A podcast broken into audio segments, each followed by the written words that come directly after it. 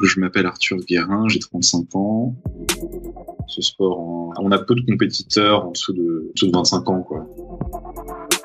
Alors moi j'ai commencé l'apnée à vingt-six ans, j'avais, j'avais un emploi à l'époque, donc j'ai, j'ai continué à bosser, euh, si tu veux, en parallèle de, de mon emploi.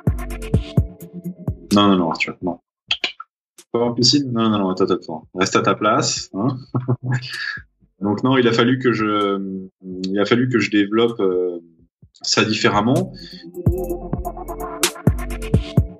De, en termes de, de spectacle et de, et de visibilité, je pense. Donc on, a, on parlait uniquement de l'apnée. Euh... Salut les sportifs, c'est Armano. On continue la série des apnéistes avec un champion qui s'est illustré dans une autre branche de l'apnée. En quelque sorte, on pourrait presque dire une discipline dans la discipline. Je veux parler de l'apnée dynamique en piscine. Pour ouvrir ce treizième casier des vestiaires, je vous propose l'interview d'Arthur Guérin-Boëry, que j'avais déjà eu l'occasion de présenter dans l'un de mes premiers podcasts qui s'appelait Place au sport.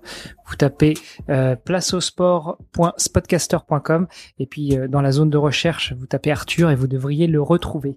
Euh, Vous voudrez bien malgré tout excuser la qualité de l'interview pendant laquelle Skype a été un peu capricieux, mais rassurez-vous, cela ne dénature pas du tout le propos d'Arthur, un apnéiste piscine qui défend sa discipline au sens large et encore plus spécifiquement l'apnée indoor. Vous êtes de plus en plus nombreux à écouter ce podcast, je le vois aux chiffres qui augmentent de jour en jour et je vous en remercie énormément. Mais on ne touche malheureusement pas assez de monde. Je planche sur des moyens d'aider les sportifs qui ont le plus de difficultés à financer leur carrière, mais la seule solution pour obtenir du soutien et être visible, c'est d'enregistrer encore et toujours des records d'audience. Alors vous le savez, direction Apple Podcast pour laisser une note cinq étoiles et une revue. Le podcast a aussi des comptes Instagram, Twitter, Facebook, LinkedIn et même Pinterest.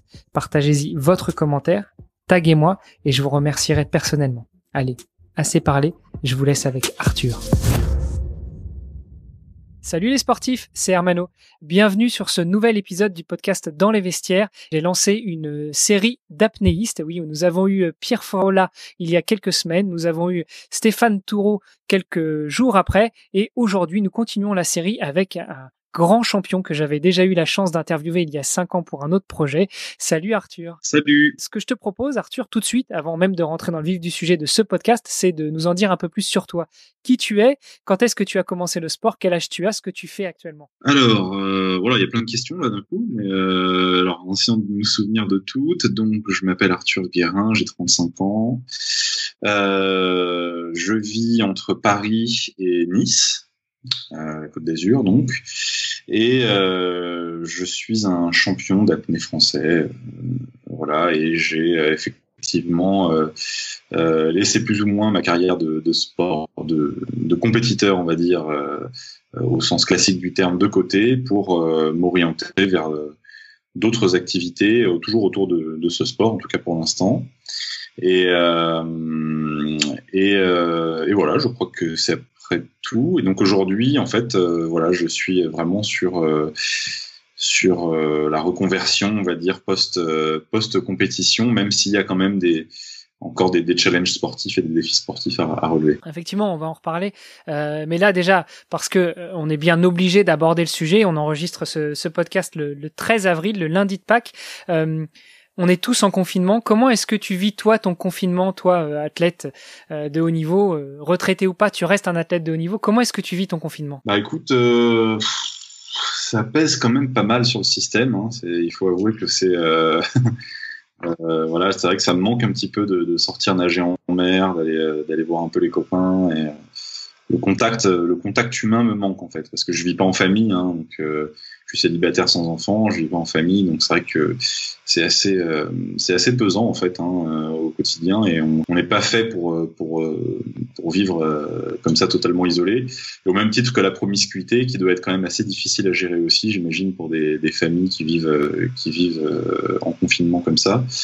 Donc en fait, moi je dirais que ma, voilà, ma position, bah, en fait, c'est, c'est celle de, d'un confiné, euh, voilà.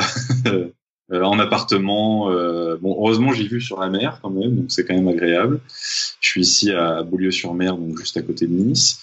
Et euh, écoute, euh, je, je m'entraîne quand même malgré tout, donc euh, j'essaie de, de m'entraîner quotidiennement, donc euh, avec euh, pas mal d'exercices euh, en poids de corps du coup.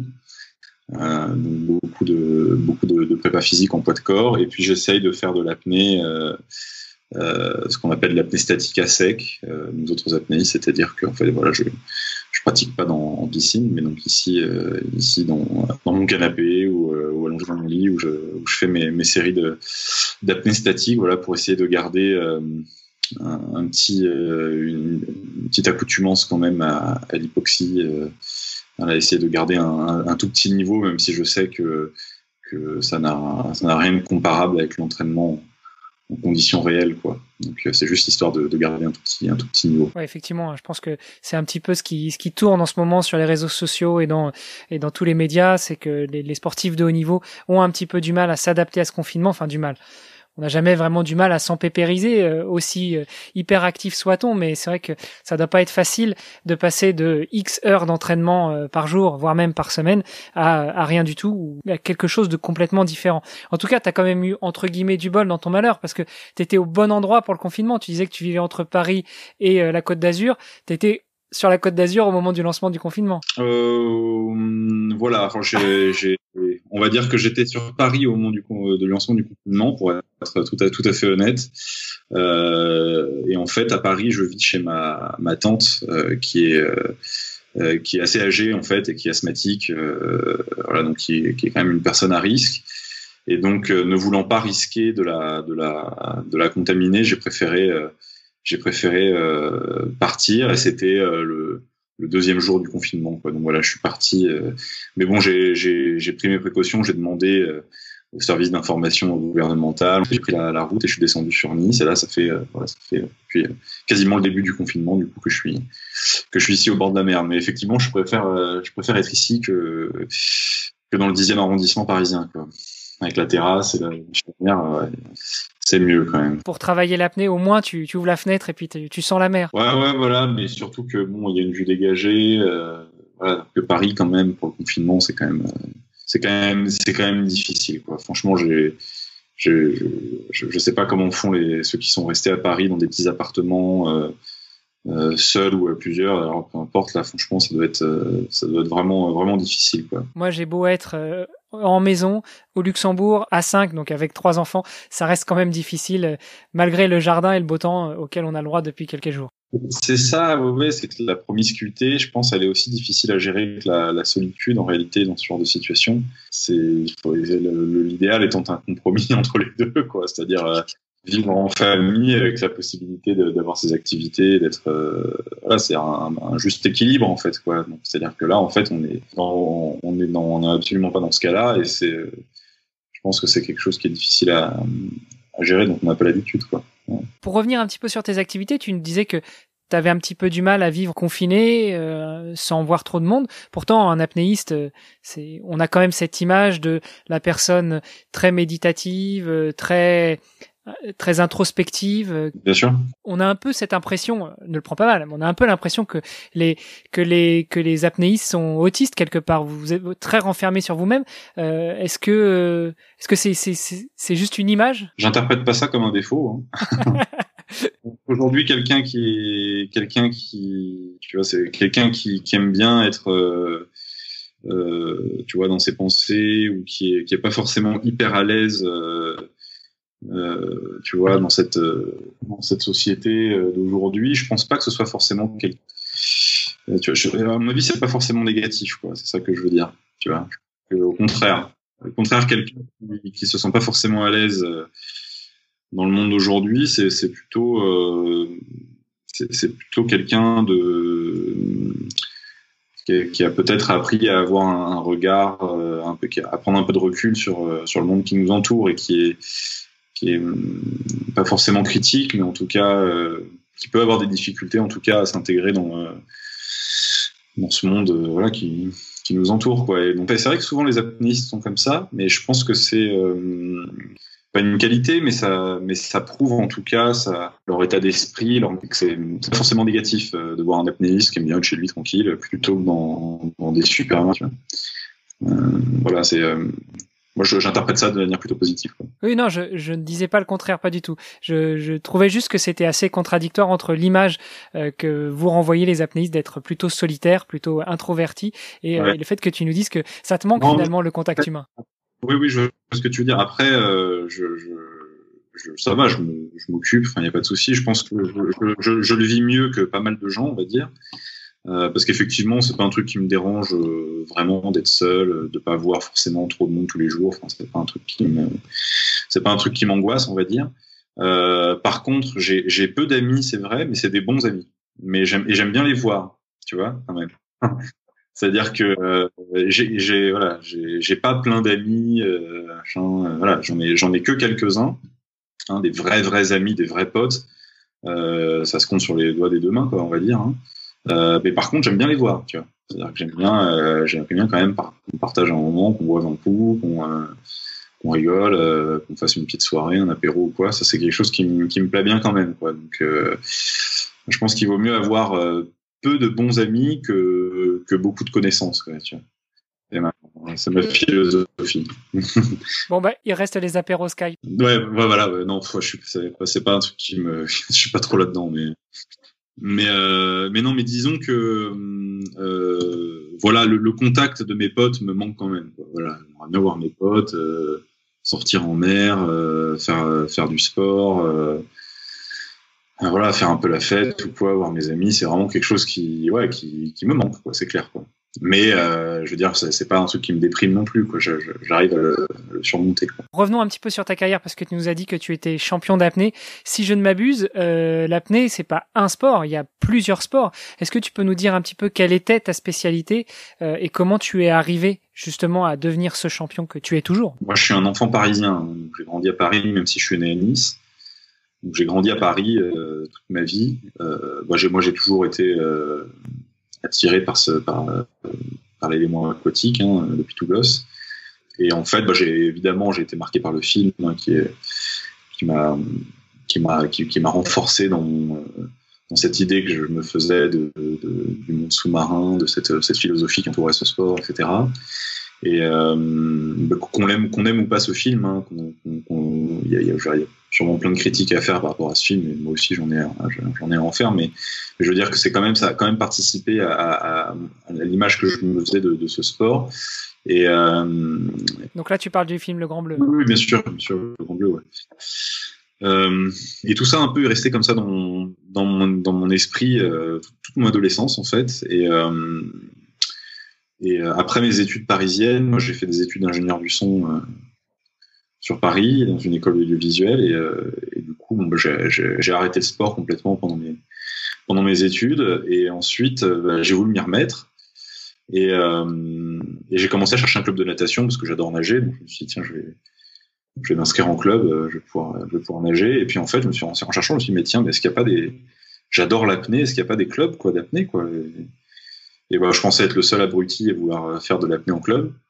Et, euh, et en fait, j'ai cherché, je me suis rendu compte qu'il y avait des, des clubs partout. C'était un sport qui était en plein, en plein boom déjà à l'époque. C'était en deux mille, deux mille onze. Et c'était un sport qui était, des, qui était en plein, en pleine explosion, quoi. Et donc là, je me suis, euh, je me suis renseigné. J'ai, et puis le, le premier club dans lequel il restait euh, en gros une place libre, j'y suis allé. J'ai fait ce qu'on appelle un baptême, et euh, ça m'a beaucoup plu. Et du coup, je me suis inscrit tout, tout de suite après. Et j'ai commencé comme ça. Et effectivement, dans les grands, dans les, dans les villes comme Paris, euh, où on est loin de la, du bord de mer, ce qu'on pratique le plus, euh, c'est ce qu'on appelle l'apnée indoor. Donc, l'apnée, euh, en, en bassin, en piscine. Euh, donc, il s'agit pas d'aller le plus profond possible. Là, il s'agit de, d'aller le plus loin possible, hein. C'est un autre sport. Et, euh, on creuse pas le fond de la piscine. On nage à l'horizontale. On essaie de faire la plus grande distance possible. Et donc voilà, j'ai commencé là-dedans, et euh, donc bah, que, étant donné que c'était, c'était le, le, la seule discipline que je pouvais faire, bah, je me suis donné à fond dedans, et c'est ça que je faisais du coup.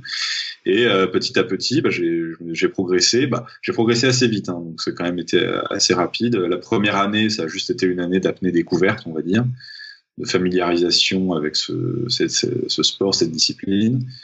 Et puis la deuxième année, j'ai commencé les entraînements compétition, et là on, ça a été très vite. En une saison, j'ai, j'ai intégré l'équipe de France.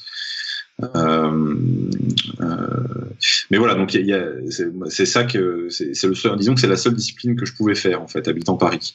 Et effectivement, c'est à, à différencier de l'apnée profonde, euh, ce que la majorité des gens connaissent grâce notamment au, au Grand Bleu, qui elle se pratique plutôt euh, plutôt en mer, hein, et qui là, euh, bon, là le but est d'aller le plus le plus profondément possible. Alors, ce qui est ce qui est quand même important de noter, c'est que malgré que ce soit la discipline la plus connue, euh, c'est pas la plus pratiquée non plus, en tout cas en France.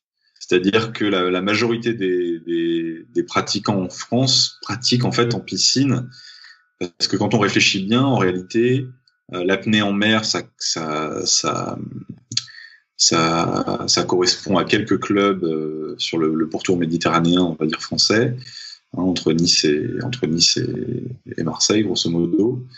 Euh, entre Nice et Perpignan, si on veut pousser plus loin.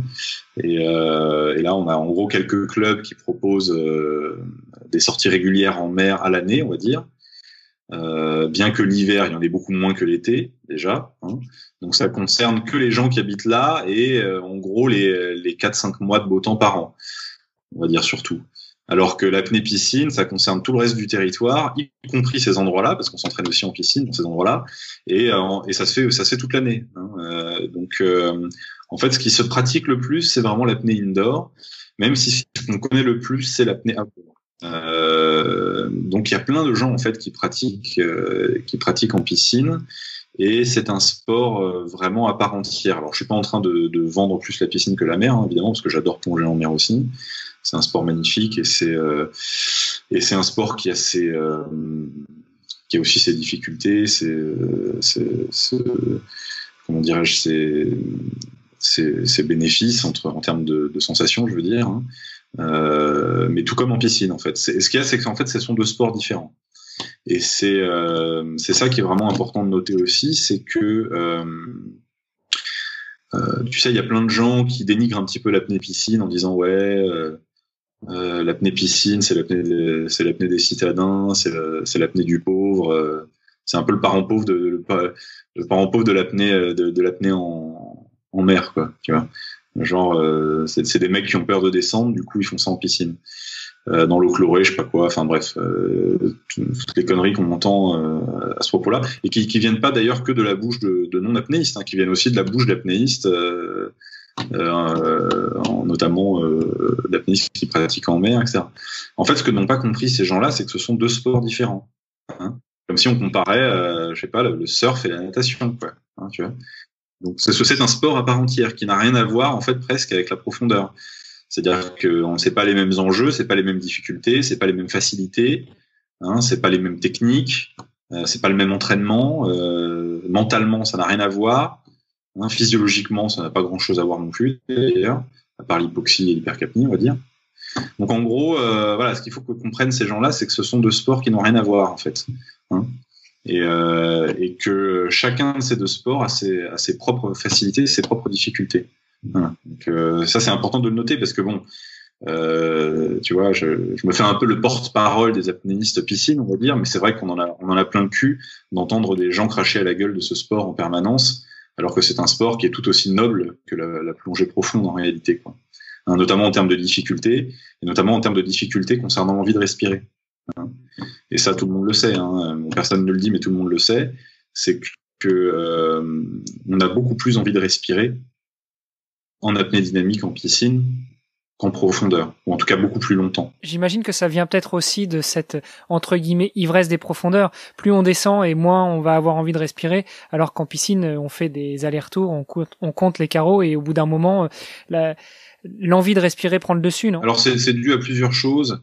Euh, en profondeur, déjà, il y a toute une phase de, de, alors juste par, par rapport, à, pour finir par rapport à ce que je disais avant de, avant de t'expliquer ça, euh, attention, la, la, la plongée profonde a ses difficultés aussi, hein. C'est-à-dire que, je, encore une fois, je suis absolument pas en train de, de, de, de, de mettre en avant mon dis, dans mon discours l'apnée en piscine par rapport à l'apnée en mer, hein. Je suis en train de remettre juste les pendules à l'heure.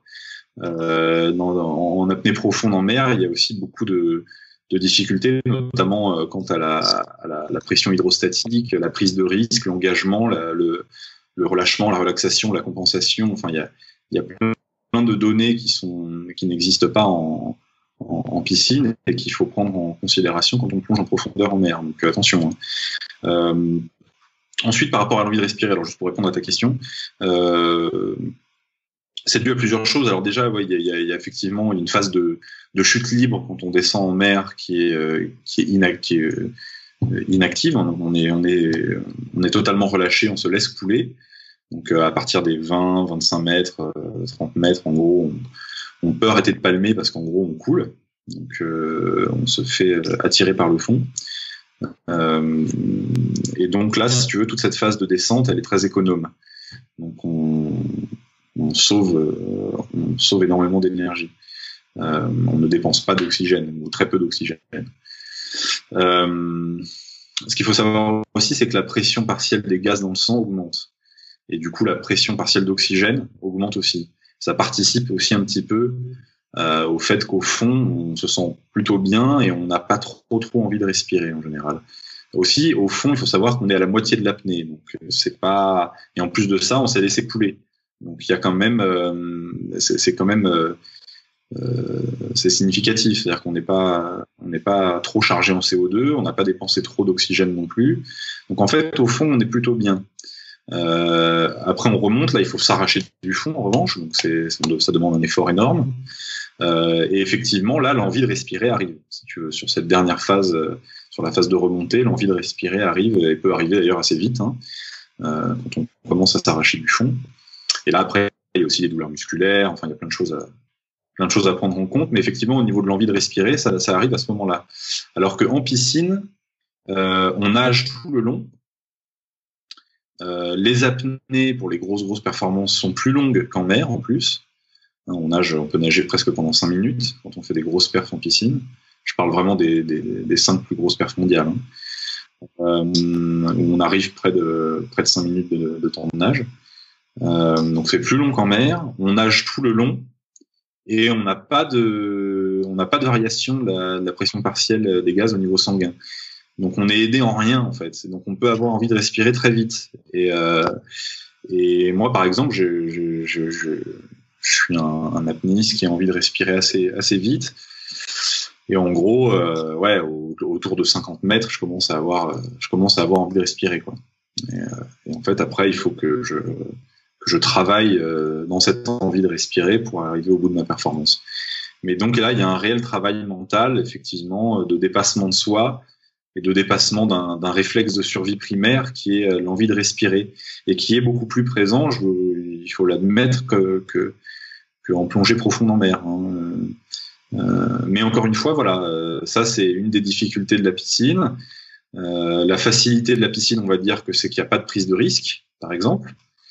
Et euh, à contrario, en mer, on va dire que euh, la difficulté, bah, justement, c'est la, la, la prise de risque qu'il faut gérer, euh, parce qu'il y a quand même une prise de risque euh, importante. Hein, on, va, on, a, on a une énorme masse d'eau au-dessus de la tête quand on est au fond. Euh, mais on va dire qu'une des facilités, c'est que euh, c'est qu'on a moins cette envie de respirer pressante qui peut arriver très vite euh, dès le début, contre laquelle il va falloir... Euh, Enfin, avec laquelle il va falloir travailler en tout cas. Euh, tu vois ce que je veux dire? Donc ah oui. Voilà, ch- ch- chacune de ces disciplines a, a ses avantages et ses inconvénients, on va dire. Plonger en mer, euh, faire de la profondeur, c'est génial, quoi. C'est, c'est grisant, c'est hyper agréable, c'est beau, euh, c'est, euh, enfin, il y a des, des sensations qui sont sans commune mesure avec ce qu'on peut ressentir en piscine. Mais je, je trouve que la piscine a aussi, euh, a aussi son intérêt. Notamment en, tra- en termes de, de technique de nage, de travail technique, de, de glisse aussi, de, de, de satisfaction aussi au niveau, euh, euh, au niveau sportif. Parce qu'une séance d'apnée en piscine qui dure deux heures, on va nager pendant une heure quarante-cinq.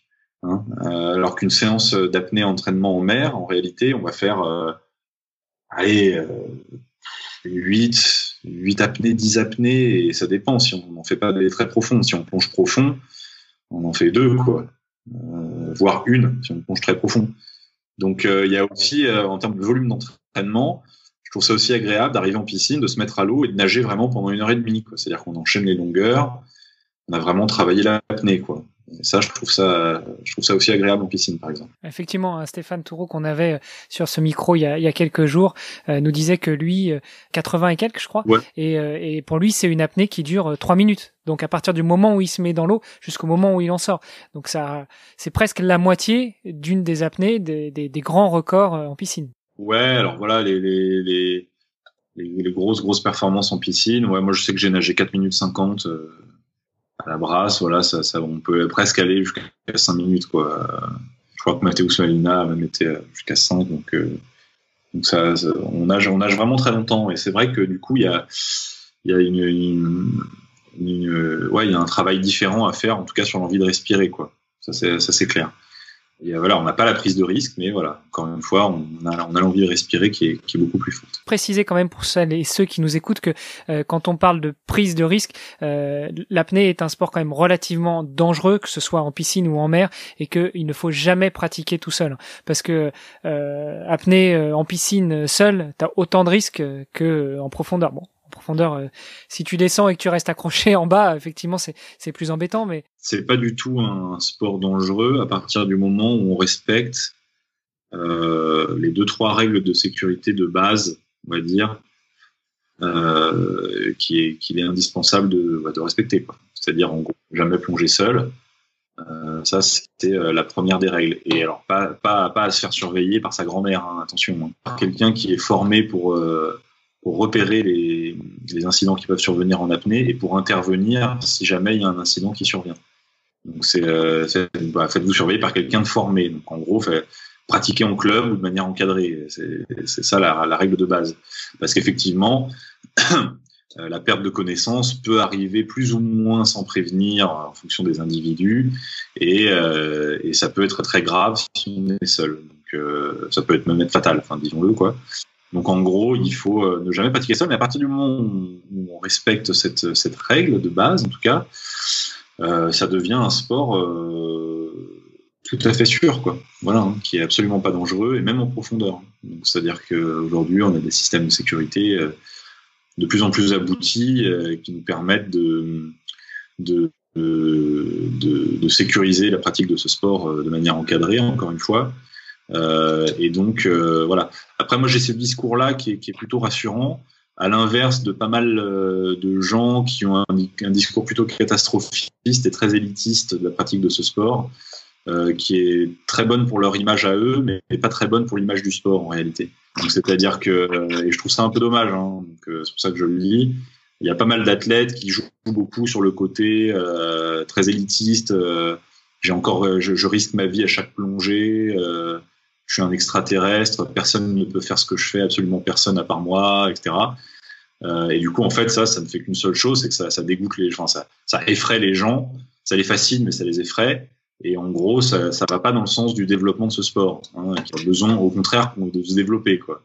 Et j'entends encore beaucoup trop aujourd'hui dans les médias, euh, oui, euh, c'est un sport très dangereux, on risque sa vie, c'est un sport extrême très dangereux, c'est des, c'est des inconscients, qu'est-ce qu'ils font, pourquoi ils font ça, et cetera.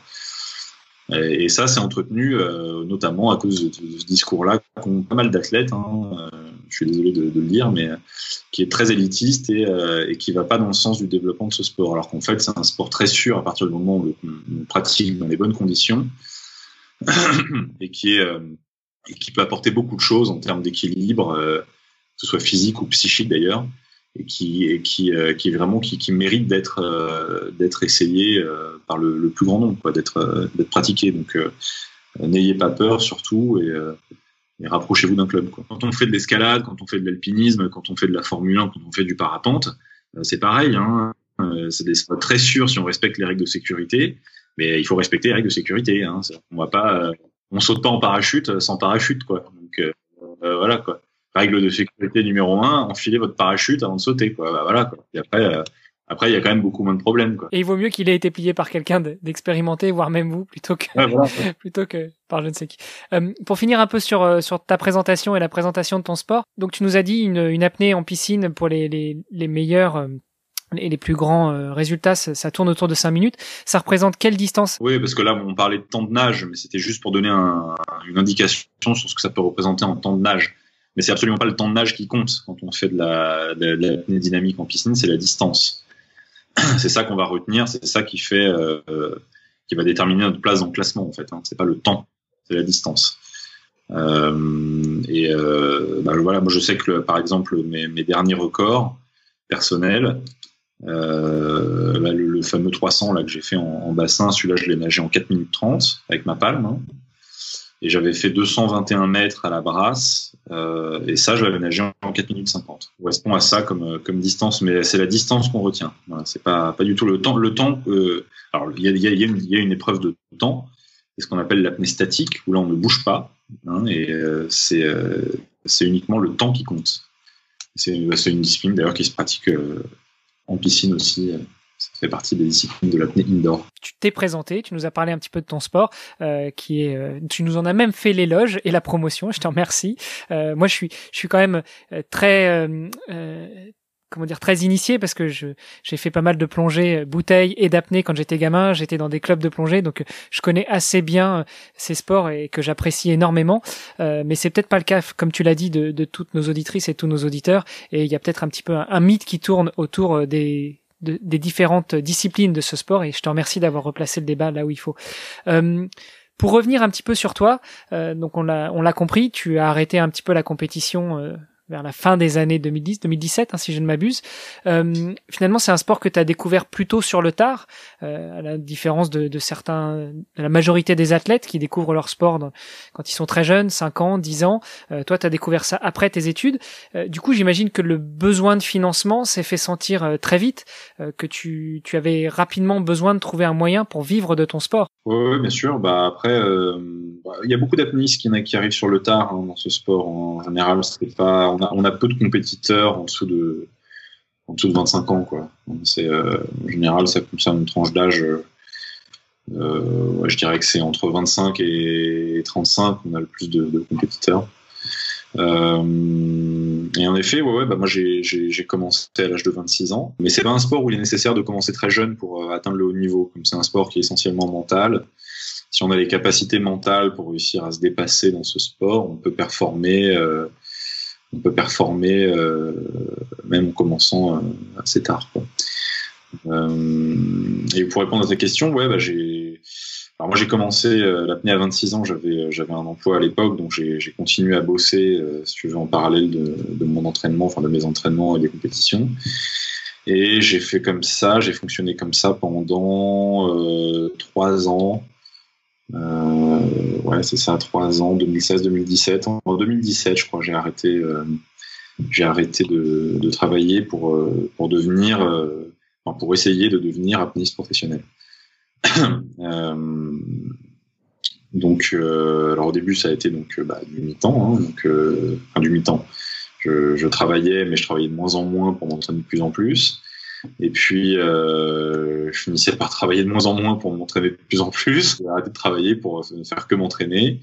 Et en essayant, évidemment, bah, là, de commencer à, à démarcher divers sponsors. Et, euh, pour me rendre compte, en fait, assez vite que euh, c'était impossible de fonctionner comme ça, quoi.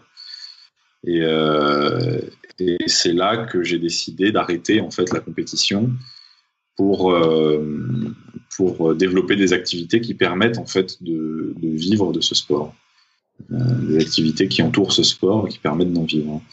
Et donc c'est là que je me suis rendu compte qu'il fallait développer beaucoup la communication visuelle, euh, la représentation pour des partenaires, pour des marques, euh, la transmission aussi, donc le partage, les conférences en entreprise, euh, dans le management... Euh, Euh, voilà, la production de contenu euh, audiovisuel, euh, euh, voilà, en gros ça, ça passe par des, ça passe par ce genre d'activité en réalité, euh, et, euh, et non pas, et non pas par la compétition. Donc en fait, j'ai arrêté le, j'ai arrêté mon boulot pour faire de la compétition, mais en fait j'ai fini par arrêter la compétition pour euh, pour devenir vraiment euh, apnéiste pro. Alors même si j'ai encore des objectifs sportifs, euh, j'ai, voilà, j'ai quand même euh, J'ai quand même laissé la, la compétition au sens, euh, on va dire au sens traditionnel du terme, c'est-à-dire euh, championnat du monde euh, avec des équipes de France, machin. Euh, voilà, ça je l'ai, je l'ai, pour l'instant en tout cas. Tempor- je ne sais pas si c'est temporaire ou définitif, mais en tout cas pour l'instant,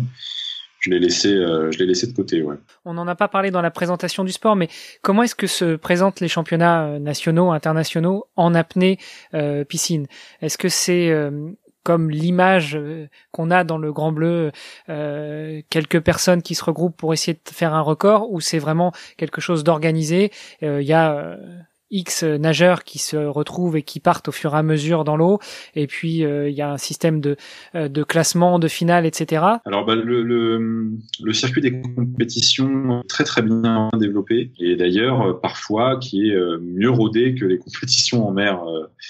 Parce que, mais ça, c'est juste parce qu'il y a, il y a un beaucoup plus gros volume de compétition et, euh, et que du coup, en fait, ils ont, bah, maintenant, ils savent, ils savent comment, comment gérer ça, quoi.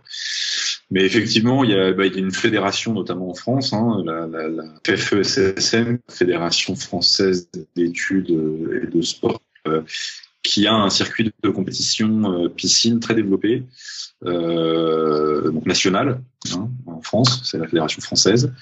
Et, euh, et ce circuit existe aussi à l'international. On a des championnats du monde et qui sont euh, très très bien organisés aussi en général. Hein. C'est euh, c'est quand même assez assez rodé, quoi. Voilà. On a une fédération internationale qui s'appelle la, la C M A S, donc la, la Confédération mondiale des activités subaquatiques, et qui euh, qui régit ces Ces, ces compétitions au niveau euh, international.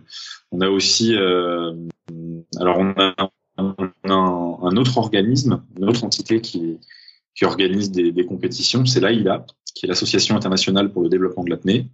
Et pareil, là, on a cette entité qui existe au niveau national et qui existe aussi au niveau, euh, au niveau international. On a AIDA France et AIDA International. Ça a été créé, AIDA, par... Euh, Par, par la France, hein, c'est Claude Chapuis qui a, qui a créé AIDA.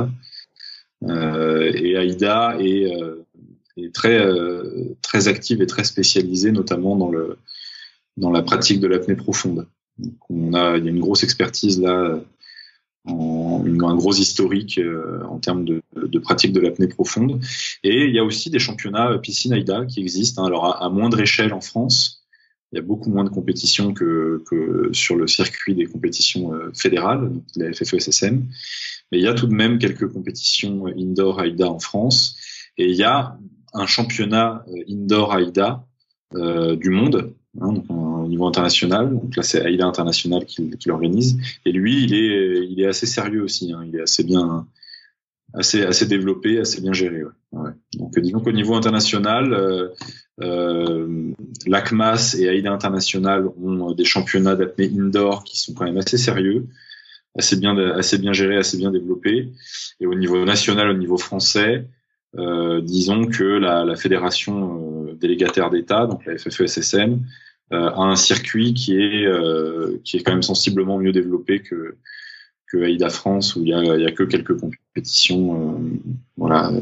C'est assez, assez marginal par rapport à ce que, ce que fait la, la fédération. Dans le circuit, enfin, dans ces deux circuits, AIDA, F F E S S M, enfin, fédération, euh, C M A S, pour l'aspect international, euh, vous avez la possibilité d'avoir deux types de championnats dans l'année. Donc, c'est un peu, vous avez, vous avez un petit peu de chance d'y arriver. Ouais, c'est ça. Après, euh, après, il y a des athlètes qui, qui restent que, euh, que chez l'un ou que chez l'autre, même si ça a tendance à se, À se, à se mixer de plus en plus. On a de moins en moins d'athlètes qui restent, qui restent butés sur un seul, une seule entité.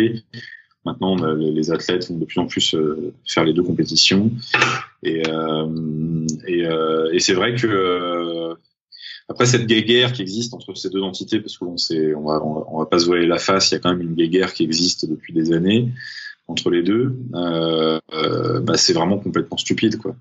Et, euh, je jette pas la pierre sur l'un sur l'autre, hein, je m'en fous. Moi, je suis absolument, absolument pas dans le débat. Enfin, je l'ai été à une époque, mais j'ai cessé de l'être parce que ça me pompait trop d'énergie. Euh, cette guerre est complètement débile et, euh, et elle nuit euh, évidemment beaucoup au développement de notre sport. Mais ça, c'est clair. Euh, on est un petit sport niché. Euh, même si tout le monde connaît ce sport, que ce sport fait rêver tout le monde et que dès qu'on parle d'apnée à n'importe quel média ou n'importe quel pélo dans la rue, tout de suite c'est euh, bah, je veux tout savoir, raconte-moi, c'est extraordinaire, c'est magnifique, machin. On est quand même un sport encore trop niché, hein, euh, on manque de développement, on manque de financement, on manque de sponsors, on manque de représentation médiatique, et on n'a pas besoin que au sein même de, de nos de nos fédérations, de nos de nos entités euh, organisatrice, on n'a pas besoin qu'il y ait des guerres comme ça, fratricides, euh, entre nous, quoi. C'est absolument débile. Le fait qu'il y ait deux fédérations, donc peut-être deux fois plus de compétitions, pour un apnéiste, ça représente combien de déplacements dans, un, dans une année à peu près? Il y a pas mal de déplacements, hein, si on est vraiment compétiteur, en fait, euh, en tout cas en piscine. Il y a, euh, il y a pas mal de déplacements parce qu'il faut faire ses preuves pendant la saison, donc il y a, il faut faire quand même, euh, ouais, faut faire quatre, quatre ou cinq compètes, c'est quand même pas mal. Donc ce qui veut dire qu'il y a ça plus les championnats de France, donc disons qu'il y a cinq déplacements euh, sur la saison, plus un sixième déplacement pour la, la compétition internationale. Donc voilà, on dirait que par an, il y a au moins cinq ou six déplacements. Euh, euh, voilà, qui, donc ça représente quand même pas mal de, d'engagement, ouais. Pas mal d'engagement et, et pas mal de budget aussi, j'imagine. Ouais, alors après, si on est dans le cadre euh, fédéral, euh, l'équipe de France euh, prend en charge les déplacements sur les, sur les championnats internationaux et aussi sur les stages, euh, les stages d'entraînement euh, du groupe France qui ont lieu, euh, qui ont lieu à, à, à Mulhouse en général. Euh, donc là, les, les, le, la fédération prend en charge les déplacements. Et sur les compétitions pendant la saison, souvent les clubs participent aux frais de déplacement de leurs athlètes quand ils vont représenter les clubs sur des compétitions euh, euh, un peu partout en France, quoi. Donc euh, souvent on a des on a des aides au niveau du club, des clubs là qui les clubs en général mettent un peu le, la, la main au portefeuille pour aider les pour aider les athlètes. Donc on est quand même un peu aidé, mais c'est vrai que ça reste un sport. Euh, un sport amateur où il faut où il faut souvent mettre la main au portefeuille. Ouais. Tu nous l'as dit, hein, les euh, les fédérations, enfin la fédération en l'occurrence, euh, vous accompagne, les clubs essayent de vous accompagner un petit peu. Euh, est-ce que euh, quand tu te déplaces sur une compétition, tu te déplaces seul ou tu te déplaces avec ton staff et du coup ça démultiplie euh, les coûts? euh, Non, non, en général on se déplace seul, bon, après on fait du covoiturage avec d'autres athlètes, enfin on se débrouille. Hein. Euh, et sur les compétitions internationales, bah là tout est pris en charge de toute façon, donc euh, là y a, la question se pose pas. Euh, mais non, non, après, on se, dé, on se débrouille entre nous, ouais, s'il y a des, on remplit les voitures, quoi. Bon, malgré tout, il faut quand même mettre à manger dans le frigo et un peu de beurre pour les épinards et les pâtes chaque jour. Donc comment est-ce que, enfin, quel mécanisme tu as pu mettre en place toi pour pour pouvoir subvenir à tes besoins? Tu nous l'as dit au début, tu travaillais un peu. un peu moins, de moins en moins, t'as arrêté de travailler, donc comment est-ce que tu vivais? Bah écoute, euh, alors en plus moi je suis dans une position assez spéciale parce que euh, je crois que je suis le seul apnéiste euh, indoor, on appelle ça comme ça, donc piscine entre guillemets, euh, qui a réussi à construire une carrière professionnelle euh, autour de son sport. Et euh, je crois que je suis le seul, euh, j'en connais pas d'autres euh, qui ont réussi ce tour de force. Et j'aime mieux te dire que ça n'a pas été du gâteau d'y arriver, quoi. Euh, effectivement, hein, parce que c'est... Euh, alors, quand, si j'avais eu les titres que j'ai eu en mer, il n'y aurait aucun souci. Hein, aujourd'hui, je serais professionnel, euh, euh, on viendrait me chercher tous les jours pour les projets, quoi. Euh, mais non, j'ai eu mes titres en piscine, donc non, ça change tout. Non, non, non, Arthur, non. Pas en piscine ? Non, non, non, attends, attends, reste à ta place. Hein. Donc non, il a fallu que je, il a fallu que je développe euh, ça différemment et que justement j'articule mon discours autour de, euh, bah de, de ce que m'avait apporté ce sport tout simplement et que je partage ça dans des, dans des conférences, euh, dans les médias, euh, et cetera. Quand on me donne la parole et ça, ça a participé à développer en fait mon, mon image. Et euh, mon image a commencé à plaire à des marques, et donc euh, il y a des marques qui, ont, qui m'ont soutenu. Euh, après, donc je fais, euh, donc il y a donc du sponsoring en représentation, donc euh, en tant que égérie de marque, voilà, tout simplement, euh, avec des contreparties là-dedans, hein, bien sûr. Hein, ça peut aller euh, de la, la conférence au, à l'initiation au baptême d'apnée, en passant par euh, de la recherche et développement sur des produits. Euh, Euh, voilà, de la mise à disposition pour des événements, des lancements de produits, euh, euh, et puis la mise à disposition de son image aussi pour de la communication de marque, et cetera. Donc il y a, y a plein de contreparties qui, qui vont avec tout ça. Euh, donc il y a cette, euh, cette activité de représentation. Euh, et après, à côté de ça, il y a des or- l'organisation de stages où je peux être invité, moi, par des clubs qui organisent des stages. Donc, c'est-à-dire qu'il y a des clubs qui organisent des stages, en gros, d'apnée. il m'invite et, euh, et moi, je prodigue des conseils d'entraînement aux stagiaires. Donc ça, ça, ça peut être intéressant. Et il y a aussi, euh, mais ça reste très, très marginal, euh, et il y a par contre les conférences où là, ça, ça, ça peut être euh, une activité très intéressante. Et euh, donc j'essaye d'en faire un maximum, même si j'ai, j'ai pas encore investi le circuit de la conférence comme je le voudrais. J'en fais pas assez à mon goût, évidemment. Euh, ça reste, euh, ça reste une voie, euh, une voie très intéressante. Et à côté de ça, je, je, je lance aussi des, des projets actuellement euh, euh, audiovisuels, notamment une série documentaire euh, et un projet de, de documentaire autour de mon futur record du monde, euh, qui vont être, euh, qui vont être des projets qui seront achetés par des, des diffuseurs et qui là vont être source de revenus aussi. Euh, à terme. Donc euh, voilà, c'est voilà comment en gros j'organise mon, mon, mes activités euh, professionnelles. Donc en, en fait, il n'y a absolument pas de compétition là-dedans, quoi. C'est euh, purement uniquement des, des, des activités qu'on brode autour de ce sport. Sur la base des résultats que tu as pu avoir, euh, tu peux représenter des marques ou des ou des entreprises. Tu peux intervenir dans ces entreprises. Donc c'est plus finalement euh, une activité annexe qui découle des résultats que tu as déjà eu, voire euh, euh, des hypothétiques records que tu vas pouvoir faire. Et on va en parler après, hein, de, des nouveaux projets que tu mets en place, euh, plutôt que véritablement recevoir un salaire ou, ou une contrepartie pour te permettre d'exercer ton sport dans les meilleures conditions. Ça, ça n'existe pas dans l'apnée, malheureusement. Ça n'existe pas encore. Alors, je, je, si, il y a Stéphane Tourreau qui y arrive, mais je crois que c'est le seul. Je crois que c'est le seul euh, qui y arrive, c'est-à-dire à avoir vraiment des, des, des sponsors qui, qui l'aident pour la pratique de son sport, pour la compétition. Je crois que c'est, je crois que c'est un des seuls, en tout cas en France. Hein. En France, je crois que c'est, c'est un des, c'est un des seuls. Tous les autres euh, qui arrivent à être pros, bon, on n'est pas nombreux, hein. Donc, en gros, il y a Guillaume, Morgane, Stéphane et moi. Et euh, Guillaume, Morgane et moi, on a, on a, on a arrêté la compétition, quoi, pour pouvoir développer justement des projets, euh, des projets à côté. Donc c'est euh, voilà. Je suis pas peu fifi à développer cette, ce, à développer ça en étant apnéiste piscine. C'est vrai que je partais avec un sacré handicap quand même. Et ça, et ça m'a pas aidé, hein, alors que, je veux dire, il n'y a aucune raison pour ça, mais ça m'a vraiment pas aidé. Après, je plonge aussi en mer, hein, donc tous les visuels que je fais, je les fais en mer, évidemment, toutes les photos, enfin, la majorité des photos, euh, et des vidéos que je tourne, en général, je les tourne en mer, les, les projets, euh, que j'ai pour mes partenaires, d'ailleurs, photos ou vidéos, ou même pour ma série documentaire, ou, ou autre, la majorité des, des projets se tournent en mer. Hein, ou en milieu naturel en tout cas. Euh, la, la, la piscine, c'est vraiment l'aspect uniquement et purement sportif, hein, qui est intéressant. Euh, pour la communication des, des partenaires ou même pour les, pour les diffuseurs, les, les projets de reportage, documentaires, et cetera, c'est, c'est le milieu naturel qui, qui, qui domine. Et donc c'est, c'est aussi autour de ça que je... Que je, que je que je développe ma communication. Hein. Je développe pas. Alors, mais si je suis, un, ce que je veux dire par là, c'est que si je suis un apnéiste, effectivement, qui a eu des titres en piscine, c'est pas autour de l'apnée en piscine que je développe ma communication, évidemment. C'est autour de, de la, la, la, la, de la mer, du milieu naturel, que ce soit des lacs, des cénotes, la mer ou, ou autre, quoi. C'est, c'est le milieu naturel qui est, qui est le meilleur vecteur de communication, euh, que ce soit pour les partenaires ou pour les médias. Alors, on en parlait un peu en off. Euh, tu m'as dit que ton dossier de sponsoring, ou du moins ta recherche de partenaires, avait évolué.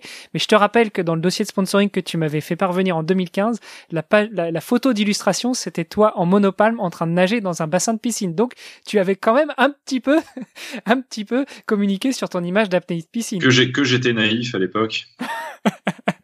Euh... Il peut y avoir de très belles photos en piscine aussi, hein. Non, non, non, ça, ça peut être tout à fait planant. Il y a, il y a, de, il y a des photographes qui font des trucs extraordinaires, et euh, on a des photographes, euh, on a des photographes. Je pense à Jean-Charles Metz, je pense à Éric Flony, je pense à évidemment euh, Alexandre Voyer, euh, voilà, qui sont qui sont des photographes spécialisés dans l'apnée, qui excellent dans la, la photo d'apnée en mer et en piscine. Hein. Ils peuvent faire des trucs magnifiques en piscine aussi. Ce que je veux dire par là, ce que je veux dire par là, c'est qu'en fait, si tu veux. Ce qui est important dans ce sport, c'est la communication visuelle. C'est pas les, c'est, c'est pas ce que tu fais en réalité, toi, au niveau de tes titres.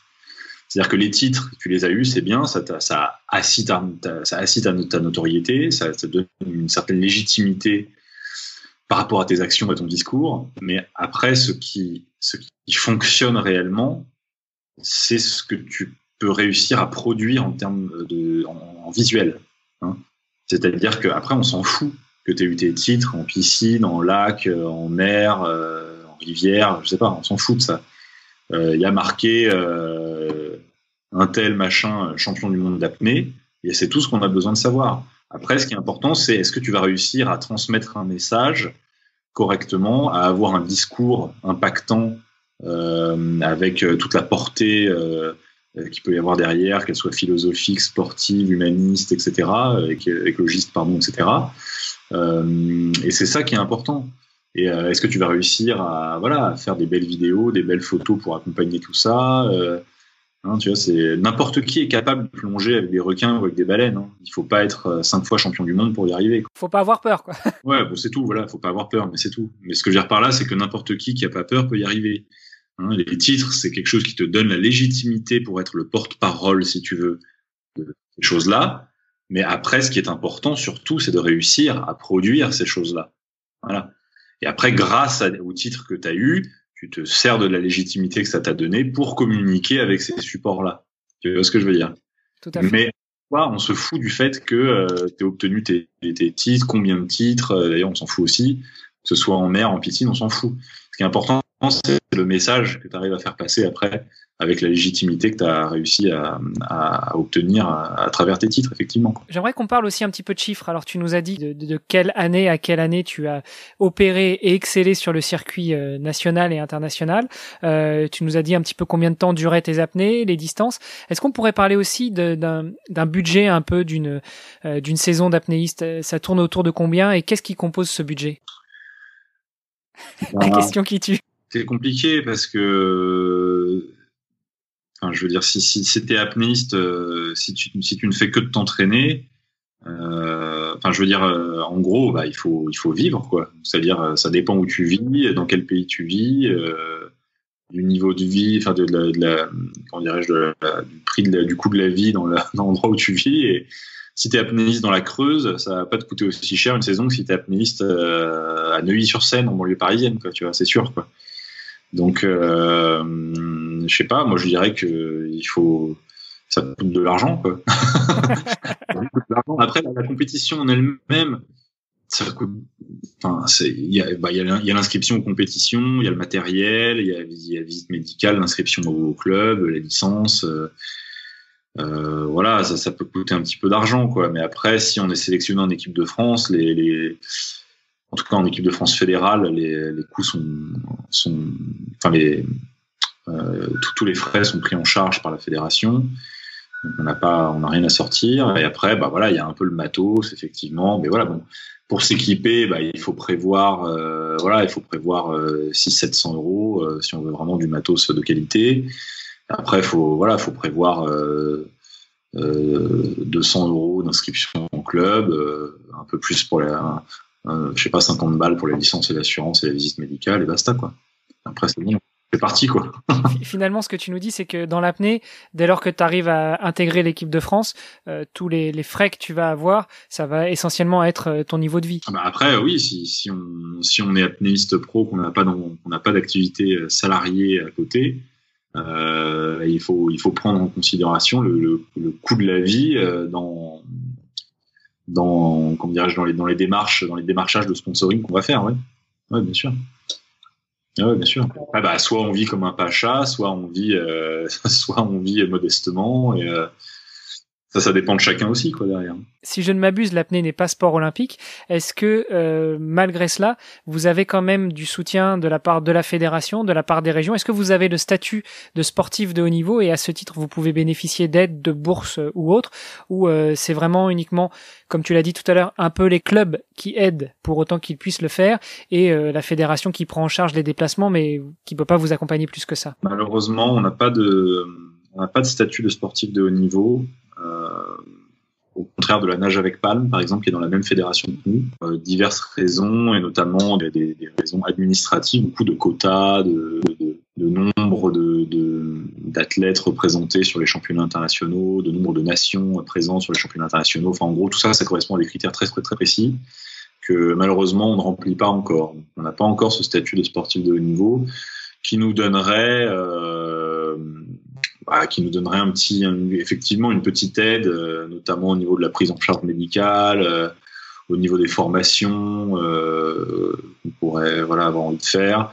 On aurait aussi des primes de médailles un petit peu plus importantes, je crois, si on était sportif de haut niveau. Euh, donc voilà, là, actuellement, on a des primes de médailles. Alors ça, c'est, c'est le, le, un des seuls, un des seuls, un des seuls acquis qu'on a réussi à avoir. Euh, alors que d'ailleurs, euh, d'ailleurs, c'est pas nous qui nous sommes battus pour l'avoir, c'est les gens au sein de la commission. Euh, la commission apnée au sein de la fédération qui, qui ont dû se battre pour, pour, pour avoir ces primes. Mais on a, on a depuis quelques années des primes de médailles en championnat international. Donc, euh, alors, ça pas, c'est pas Byzance. Hein. Pour une médaille d'or en championnat du monde, c'est deux mille euros. Mais c'est déjà, c'est déjà un petit geste. Euh, voilà, c'est déjà un petit geste. On est loin de la médaille olympique. Ouais, ouais, on est loin de la médaille olympique. Ouais. Après, malheureusement, on n'est pas encore sport olympique, non, parce que euh, alors je ne sais pas d'ailleurs trop pourquoi, mais on s'est, on s'est battu là pour être sport de représentation euh, au J O à Paris hein, en deux mille vingt-quatre. Euh, on a été rencontré le. On était à la rencontre des membres du C I O en Italie. Enfin, on a vraiment joué le jeu. Je faisais partie de la délégation d'ailleurs, donc j'y étais. Et, euh, et en fait, on s'est fait damer le pion par la breakdance euh, au dernier moment. Euh, alors, c'était l'apnée profonde hein, qui était censée être représentée. On parlait pas d'apnée piscine, hein, bien sûr. Ça coûterait trop cher euh, à la natation en termes de, en termes de, de spectacle et de. et de visibilité, je pense. Donc on a on parlait uniquement de l'apnée euh, en profondeur en mer. Et euh, voilà, on s'est fait euh, on s'est fait doubler par le, la breakdance au dernier moment, je crois. Euh, bon, en même temps, je je ne faisais pas trop trop d'illusions non plus hein, sur le sur ce qui nous attendait, mais euh, mais en tout cas, on était euh, on, il y avait des discussions en tout cas. Il y avait des discussions, euh, mais c'est vrai que encore une fois, on manque de représentation au niveau médiatique. On manque un petit peu de licenciés aussi. Ce serait bien qu'on ait un petit peu plus de licenciés. Et, euh, et je pense que euh, des discours de sensibilisation et de démocratisation par rapport à ce sport, notamment de la part des athlètes dans les médias, peuvent participer à, au fait qu'on ait de plus en plus de licenciés. Même si, il faut reconnaître que depuis dix, tous les clubs sont saturés de demandes. Euh, il y a des apnéistes partout. Euh, c'est, c'est un sport qui, est, qui évolue très vite et qui, et qui explose ces dernières années littéralement. Donc euh, c'est un sport qui devient, alors on n'en est pas encore au niveau, au niveau suffisant justement pour avoir cette reconnaissance médiatique euh, euh, et pour avoir justement ces, ces, ces facilités pour être reconnu sport de haut niveau, pour, pour aller au J O on va dire, mais malgré tout il y a un, un énorme engouement pour ce sport euh, qui est en fait en train de devenir un sport un peu tendance, euh, voilà, notamment l'apnée indoor. C'est-à-dire que dans les grandes villes comme Paris, aujourd'hui, par exemple, hein, pour ne citer que Paris, euh, on a des, des, des gens en, en quête un peu de pratique bien-être, tu vois, qui, euh, qui ont essayé le yoga, qui ont essayé le tai chi, qui ont essayé la, la méditation, ou je sais pas trop quoi, et qui, euh, voilà, qui veulent euh, quelque chose de nouveau, qui, qui s'essayent à l'apnée. Voilà. Et donc, on a, ce sport est en train de, de, de faire, de rentrer comme ça dans cette sphère des, des, des activités, des sports bien-être, où on a des gens qui qui ont jamais été plongeurs de leur vie, hein, mais qui euh, qui se mettent à faire de l'apnée euh, dans cette quête-là. Alors qu'avant, c'était un sport qui était réservé à une élite de, de chasseurs sous-marins qui voulaient garder le niveau pendant l'hiver et qui du coup s'entraînaient en piscine, quoi. Et aujourd'hui, ça n'a plus rien à voir avec ça, quoi. C'est Monsieur Tout le Monde vient faire de l'apnée parce que euh, parce qu'on a dit que ça faisait du bien. Ce qui est vrai d'ailleurs. Hein. Donc euh, d'ailleurs, souvent ils y trouvent leur compte et Et, euh, et il reste avec nous, quoi. Donc euh, c'est, c'est très bien. Mais, euh, mais voilà, c'est un sport qui est en train de devenir un, un sport tendance. Alors ça, c'est un premier point qui est, euh, qui est intéressant par rapport au développement de ce sport. Et deuxième point, c'est quand même que c'est un sport qui fascine tout le monde. C'est-à-dire que euh, depuis le Grand Bleu notamment, hein, euh, tous les Français connaissent ce sport. Hein, donc euh, on dit à n'importe qui, tu connais l'apnée, les gens disent oui, quoi. Les, les gens connaissent, le public connaît ce sport. Et surtout, c'est un sport qui fascine le public. Il y a une, il y a une magie derrière ce sport, où c'est-à-dire que, euh, je sais pas, on croise, un, on croise quelqu'un dans la rue, euh, bonjour, champion du monde de tir à l'arc, bah, le mec va dire bravo mon gars, quoi, tu vois. Et j'ai rien contre les gens qui font du tir à l'arc, c'est superbe. Mais je veux dire que quand on arrive et qu'on dit bonjour, je suis champion du monde d'apnée, tout de suite c'est oh, oh, explique-moi tout, je veux tout savoir, comment tu t'entraînes, combien de temps tu tiens, comment ça marche, tu descends, les machins, les trucs.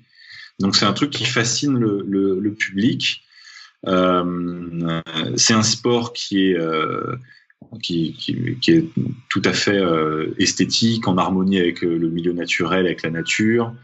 Euh, c'est un sport euh, qui est, qui est très peu invasif euh, pour, le, le, pour la, la faune et la flore euh, sous-marine. On est silencieux, on fusionne avec l'élément, euh, c'est très beau, et cetera. Donc en fait, tous ces éléments-là, ces, ces éléments-là font que c'est un sport qui a un formidable potentiel de communication, en fait.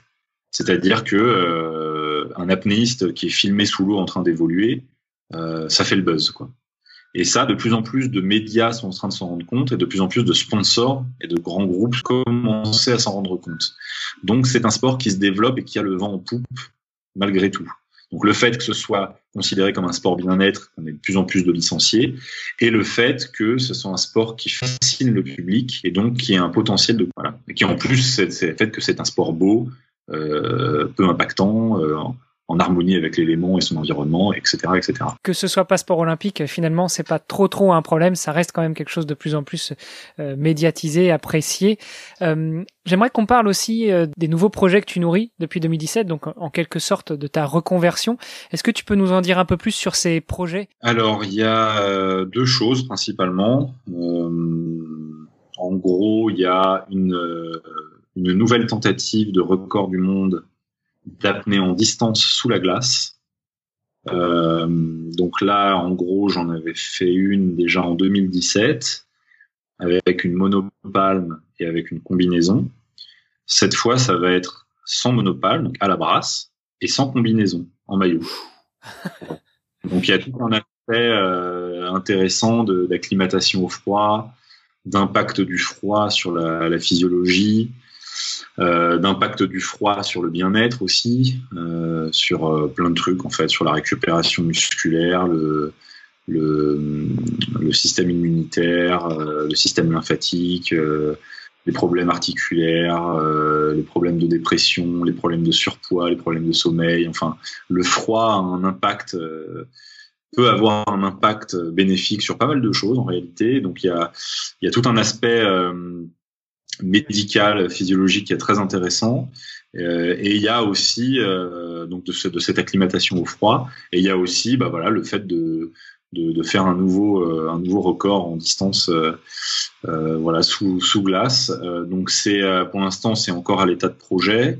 Euh, j'ai commencé à m'entraîner quand même euh, néanmoins, mais ce qui intéresse, ce qui est génial, c'est qu'en fait ce, Ce projet intéresse vachement de gens, et, euh, et du coup, euh, c'est euh, ben voilà, on va on va sûrement essayer de faire un, un documentaire à l'occasion, et je vais me faire suivre par des équipes qui vont euh, qui vont assister à mes rencontres avec les, les médecins, les physiologistes, euh, qui vont assister à mes entraînements en lac gelé, en eau froide. Euh, aux diverses rencontres que je vais pouvoir faire. Je, je suis censé rencontrer Wim Hof, normalement, donc le fameux Wim Hof euh, qui a développé cette méthode de bien-être par le froid, là.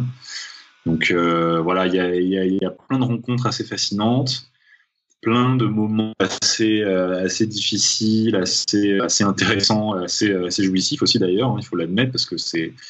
Il va y avoir, euh, il va pas y avoir que des, que des moments désagréables, hein, dans cette acclimatation au froid. Un, une préparation ponctuée de, de moments très intéressants qui, qui vont faire l'objet, je pense, d'un, d'un documentaire, hein, qui est à l'écriture actuellement. Et, euh, et voilà, jusqu'au jour du record, qui aura lieu dans, sous, un, sous un lac gelé. Alors, je ne sais pas encore exactement où.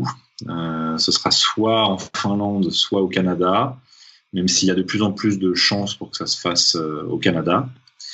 Euh, pour diverses, diverses raisons. Pour ce projet, il y a, il y a une distance à battre. Excuse-moi, ça a un peu coupé. Tu disais le record officiel, il est à... Donc, si je veux faire un record officiel, il est à soixante-quinze mètres. Donc, si je veux faire un nouveau record officiel, il faut que je nage quatre-vingts mètres. Mais récemment, il y a eu un record officieux. Un Finlandais qui a, qui a, qui a nagé cent un mètres, euh, comme ça, sous la glace. Donc, en gros, il faut que je nage cent deux mètres parce que je vais pas m'arrêter au record officiel, officieux, enfin officiel, pardon. Je, j'ai envie de, de faire un vrai record. Donc, euh, mon objectif, c'est de nager cent deux mètres euh, sous la glace dans une eau entre zéro et deux degrés euh, en maillot, quoi. Voilà. Donc, il y a autant euh, y a du boulot. Ça va changer un petit peu de, de la, l'eau bleue et chaude que tu as à Nice. Ouais, ouais. Bah après, on a des lacs dans l'arrière-pays qui sont intéressants quand même. Euh, on a des lacs à deux trois degrés là, euh, dans l'arrière-pays niçois, dans lesquels, euh, dans lesquels je peux m'entraîner. Juste avant de te laisser en, enchaîner sur le deuxième projet, euh, en parlant de froid, je ne sais pas si tu avais suivi, mais Barthélémy, qui t'avait déjà interviewé pour son podcast Extraterrien, a rencontré euh, Claude Cazès, euh, qui lui aussi fait pas mal de records, et notamment pour rester dans le froid. Que si jamais tu, tu as besoin de conseils euh, par un Français euh, francophone, je pense que tu peux essayer de le contacter. Ouais, ouais, je connaissais pas ce, je connaissais pas ce monsieur, mais ça m'intéresse. Ouais, bien sûr, Claude Cazès, je note. Par, par l'intermédiaire de Barthes, on devrait y arriver. Ouais, euh, ouais. Alors, je te, je te redonne la, la parole, excuse-moi, pour ce deuxième projet que tu nourris. Voilà, pour, pour finir sur ces deux projets, on a, j'ai, j'ai aussi un projet de, de série documentaire euh, qui, normalement, sera lancé à la suite de, de mon record et qui, euh, qui est une série, en gros... Euh, une série à travers laquelle je vais, je vais partir aux quatre coins du monde un peu pour rencontrer les peuples qui, qui vivent avec l'océan et essayer de, de comprendre, euh, à travers toujours la pratique de l'apnée, de comprendre un peu les, les problématiques qu'ils peuvent rencontrer, notamment au niveau environnemental et, euh, et notamment au niveau de la, de la hausse de, de la hausse de la température des océans. Donc euh, voilà, c'est l'idée, c'est de, d'aller, d'aller à... Voilà, de, à travers mes yeux d'apnéiste, d'aller à la rencontre de, de ces peuples de, de ces peuples de la mer, quoi. Voilà. Ah, su- super beau projet. Oui, on a, on a, on a, on, c'est, euh, c'est plutôt bien parti, quoi. Voilà. Juste parce qu'il faut en parler, il faut leur faire la part belle aussi. Est-ce que tu peux nous dire qui sont tes, tes partenaires qui t'accompagnent euh, sur ces projets ? En termes de sponsoring, tu veux dire ? Je te laisse la parole. Tu peux citer tous les partenaires que tu veux, ceux qui t'accompagnent en termes de financiers, ceux qui t'accompagnent au quotidien. Je... Le micro est à toi. Alors, bah moi, j'ai longtemps été, euh, j'ai longtemps été ambassadeur pour Mercedes-Benz, mais euh, pour diverses raisons, le partenariat s'est terminé euh, euh, là il y a quelques quelques temps. Euh, avec, bah, j'ai, j'ai adoré de toute façon travailler avec euh, avec cette marque. Hein, c'était c'était super. Donc ça a été un, un super partenariat qui s'est qui s'est malheureusement terminé euh, là il y a quelques mois. Donc malheureusement, Mercedes-Benz ne fera pas partie de mes partenaires euh, pour ces deux beaux projets. Euh, ensuite, il y a des discussions avec une grande marque horlogère, euh, mais euh, malheureusement, je ne peux pas encore euh, en dévoiler le nom, donc euh, je vais rester discret là-dessus. Euh, il y a euh, la marque de, de, de haute couture, prêt-à-porter haute couture, Euh, et notamment connu pour ses, pour ses chaussures Tod's. Euh, il y a aussi euh, l'Ocean Club de Marbella en Espagne qui, qui m'accompagne. Et euh, après, à, à moindre échelle, j'ai des, des, des plus petits partenaires euh, euh, voilà, qui, qui, sont, euh, qui m'accompagnent au cours de, de la saison. Mais là, disons que c'est, j'ai cité les, les, les principaux en tout cas, et je reste évidemment... Euh, tout à fait euh, en recherche et, euh, et en plein démarchage euh, de équipe qui, qui m'aident beaucoup pour ça. Donc ils sont euh, ils sont ils sont en pleine recherche en ce moment, notamment des compagnies d'assurance, euh, euh, notamment de, de d'autres constructeurs automobiles, euh, euh, notamment des grandes banques aussi, euh, euh, des grands groupes sportifs, euh, des grandes marques de sport. Euh, voilà, il y a tout un tas de, de, de partenaires qu'on peut imaginer. Euh, Euh, dans ce genre de dans ce genre de projet. Euh, donc voilà, on y a plein de discussions actuellement, euh, mais malheureusement, je peux pas encore euh, je peux pas encore trop en dire, quoi. Bon, bah, écoute, tu, tu reviendras nous en parler quand euh, tout sera bouclé, et puis euh, soit juste avant, soit juste après ton record, ce sera un plaisir de, te, de t'accueillir à nouveau. Avec grand plaisir. Alors très rapidement, parce que tu m'as dit être pris par le temps, euh, je voudrais juste te poser deux dernières questions, et puis après je te laisse, je te laisse filer, aller boire un verre d'eau avant d'enchaîner avec tes prochains rendez-vous. Si tu pouvais changer une chose dans ta vie de sportif, euh, qu'est-ce que ce serait ? euh, Si je pouvais changer une chose, là tout de suite... Euh... Tout de suite, tout de suite, tout de suite, j'aimerais bien avoir un chez moi parce que je suis en plein déménagement entre Paris et Nice et j'ai pas encore. Euh, je cherche un, je cherche un appartement euh, ici à Nice, donc j'aimerais bien, euh, j'aimerais bien avoir un chez moi. Ça, ce serait un. Pour l'instant, bon, on me, on me, on, je, je, me, je me débrouille autrement. Hein, je suis ici à Beaulieu, on me, on me dépanne cet appartement, donc c'est super. Hein, j'ai beaucoup, beaucoup de chance, euh, mais j'aimerais bien euh, trouver très vite un. un chez moi ici euh, pour pouvoir euh, pour pouvoir avoir une base euh, une base sécure ici euh, avec euh, avec mes affaires ici à, à Nice, quoi. Ça, ce serait, ce serait pas mal. Ce serait, là, ce serait vraiment le, dans l'immédiat, c'est le premier truc auquel je, auquel je pense, et que, et que très vite, ce, ce confinement s'arrête pour que je puisse justement avancer sur, sur ces projets avec mes, mes partenaires, euh, qui, avec les partenaires qui, avec les, les, disons les, les groupes qui, qui seraient potentiellement intéressés pour être partenaires sur ces projets, quoi. Donc ça, c'est important que ce, ce confinement s'arrête très vite. Si je pouvais changer ça aussi, ce serait, ce serait pas mal. Bon, le message est passé, hein, chères auditrices, chers auditeurs de la région Provence-Alpes-Côte d'Azur. Pensez à Arthur si vous nous entendez et si vous avez un appart de libre. S'il y avait une sportive ou un sportif que tu aimerais entendre sur ce podcast, est-ce que tu aurais des noms à nous envoyer? euh, J'aime beaucoup Phelps. Euh, mais qu'est-ce que... Voilà, c'est une, c'est une question difficile, ça. Euh... Ouais, un nageur, un Phelps. Ce si serait... vous êtes encore là, comme ce le dit si bien Barth hein. du podcast ouais, Extraterrien, ce serait, ce serait pas mal, vous avez ouais. dû apprécier ouais. cet épisode Phelps, et je va vous en remercie énormément. Tu, tu me lances un alors sacré défi. Savez, la ah oui, enfin, ah, oui un français. C'est d'aller sur Apple Podcast, euh... me laisser un commentaire et j'espère qu'il note cinq étoiles. J'en serais voilà, extrêmement heureux. Allez, sur ce, euh... je vous embrasse et je vous dis à la semaine prochaine pour de nouvelles aventures. Salut les sportifs. Bah tiens, Mathias Dandois, tu vois. Mathias Dandois, ok. Mathias Dandois, champion de B M X que j'aime beaucoup, euh, qui est un copain, euh, enfin, qui est un copain surtout sur les réseaux sociaux parce qu'on s'est rencontré qu'une ou deux fois, mais euh, mais j'aime beaucoup le, le le feeling que dégage ce mec et, et euh, c'est un sacré athlète aussi, donc euh, je pense que ça peut être un mec intéressant à, à interviewer si jamais. Euh, Voilà, un Mathias Dandois, ce serait, ce serait très bien. Ok, bah écoute, c'est noté. Je prendrai contact avec lui. Puis si, j'a- si jamais j'arrive pas à l'avoir, je te demanderai de, une mise en relation. Allez, avec plaisir, quand tu veux. Écoute, Arthur, merci beaucoup pour toute ta transparence, pour toute cette franchise, pour tout ce que tu nous as raconté. Je t'ai pris énormément de temps. Alors, euh, je vois que le, le temps file. Je, je vais te laisser y aller. Je te remercie beaucoup. Et puis, chères auditrices, chers auditeurs, si vous avez quelques questions à, à poser à Arthur ou si vous avez, euh, si vous voulez suivre un petit peu plus son défi, je mets toutes les références dans les notes de l'épisode. Et en attendant, je vous dis à la semaine prochaine. Avec grand plaisir.